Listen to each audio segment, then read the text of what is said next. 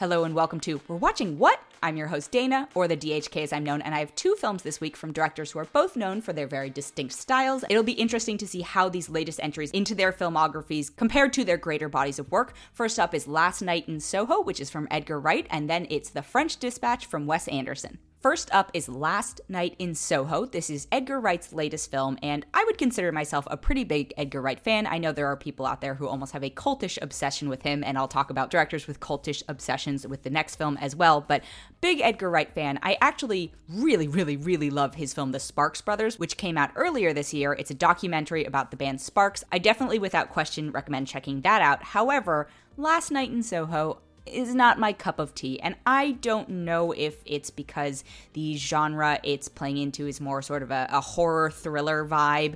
There's clearly a lot of passion and workmanship that goes into it. You can tell that, you know, it has his trademark integration of music into all of that. And if you've seen anything like Baby Driver or even Scott Pilgrim, you can, you just, you feel his love of music. I actually had the opportunity to talk to him once about his process on it. And the man thinks about things and you can tell he loves the 60s London. Like it's a love letter to that era to that time. There's so much detail in recreating that. It stars Anya Taylor-Joy who clearly can do a period piece like no other. She's just got that sort of not from modern day vibe, if, as demonstrated from The Queen's Gambit. It also stars Thomasin McKenzie, who was spectacular in Jojo Rabbit. It's got Matt Smith from Doctor Who, Terence Stamp, Dame Diana Rigg. I won't go too much into the plot because I don't want to spoil anything, but the premise is it revolves around a modern day fashion student played by Thomasin McKenzie, who is just somehow mysteriously able to transport herself back to 1960s London, where she encounters Anya Taylor Joy's character Sandy, who's a young, gorgeous woman who wants to be a singer and is trying to make it in London. But there's just something about this film that didn't quite mesh for me. It felt almost tedious to watch at times, and I don't know if it's because he got caught up in the details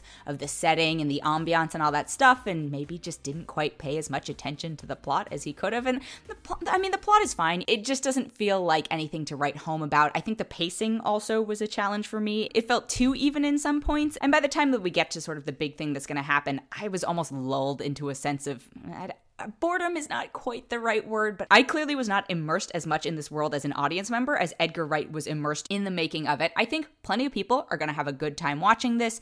I think hardcore Edgar Wright fans are going to be fine with it. It's not, I think the other thing for me is that it is completely lacking in humor. It's a very serious and self serious film, and I do think having a tiny bit of levity to offset the seriousness of it might have helped him out. And you can see he's great at doing comedy. He's demonstrated that before, even even if it's not meant to be like haha yuck yuck comedy comedy. There's just I, I don't know. It just it felt like a downer as well. And also just I, I know that this is a film that centers around female characters, but he is not the best at writing female characters. And so I think that weakness in that area that needs work is on display here because it is highlighted through the fact that it's a, I mean it's multiple female characters, right? It's I just I don't know if my expectations were overbuilt because this is one of those films that got delayed because of the pandemic or because it's an Edgar Wright film or whatever it may be. But it wasn't for me. But if you love that period, I think you'll appreciate the attention to detail. If you are more inclined to see horror y type thriller movies, then again, this might be more up your alley. But for me personally, I'm only going to give it three out of five.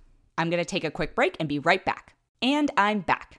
And then the other film I have this week is The French Dispatch, and that is from director Wes Anderson, another director who is known for his distinct style. And yes, his style is definitely all over The French Dispatch. I would almost say too much so Eh, you know, there's this weird thing where you want a director and all their projects to have that component that makes you love them from the start, but at a certain point, it almost starts to feel almost cookie cutter esque in terms of the way that they put their things together. French Dispatch is a little bit different from some of Wes Anderson's other films, or I mean, there's plenty that are told in this sort of broken up chapter way, but it's actually three separate stories that are told, and so they're not, there's not necessarily like, I mean, there is an overarching plot, but it's very thin. It's all very thinly tied together by the fact fact that, you know, everyone involved in it is somehow connected to this newspaper in France. It has a cavalcade of Wes Anderson regulars and some people who are newer to his work and some people who are becoming regulars. You know, it's got Tilda Swinton, Benicio del Toro, Adrien Brody, Owen Wilson, Bill Murray, Anjelica Huston, Jason Schwartzman, Ed Norton, Christoph Waltz.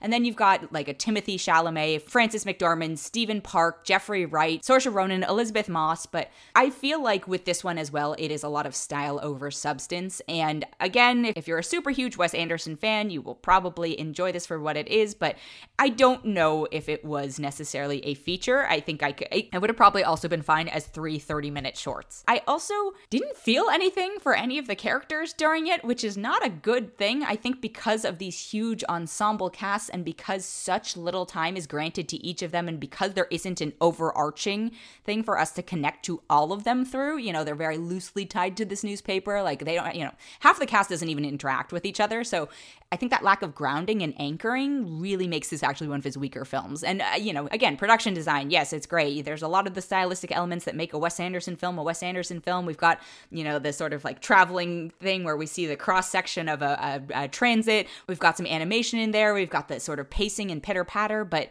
I just, it wasn't for me. It's like someone has made a knockoff copy of a Wes Anderson film and the director just happens to be Wes Anderson himself. I think the last time this most distinctly happened for me was like Ready Player One and Steven Spielberg, where because all of the source material in that was so inspired by Steven Spielberg, and then it you it felt like they could have hired anyone to make it and they would have made it as well because it was already so much of an homage to the filmmaker. This feels like it's in the same vein, except for the fact that Wes Anderson also wrote it and is just so involved. But I, you know, I, Wes Anderson is someone who I really like a lot of his work, but I'm also just kind of starting starting to grow tired of.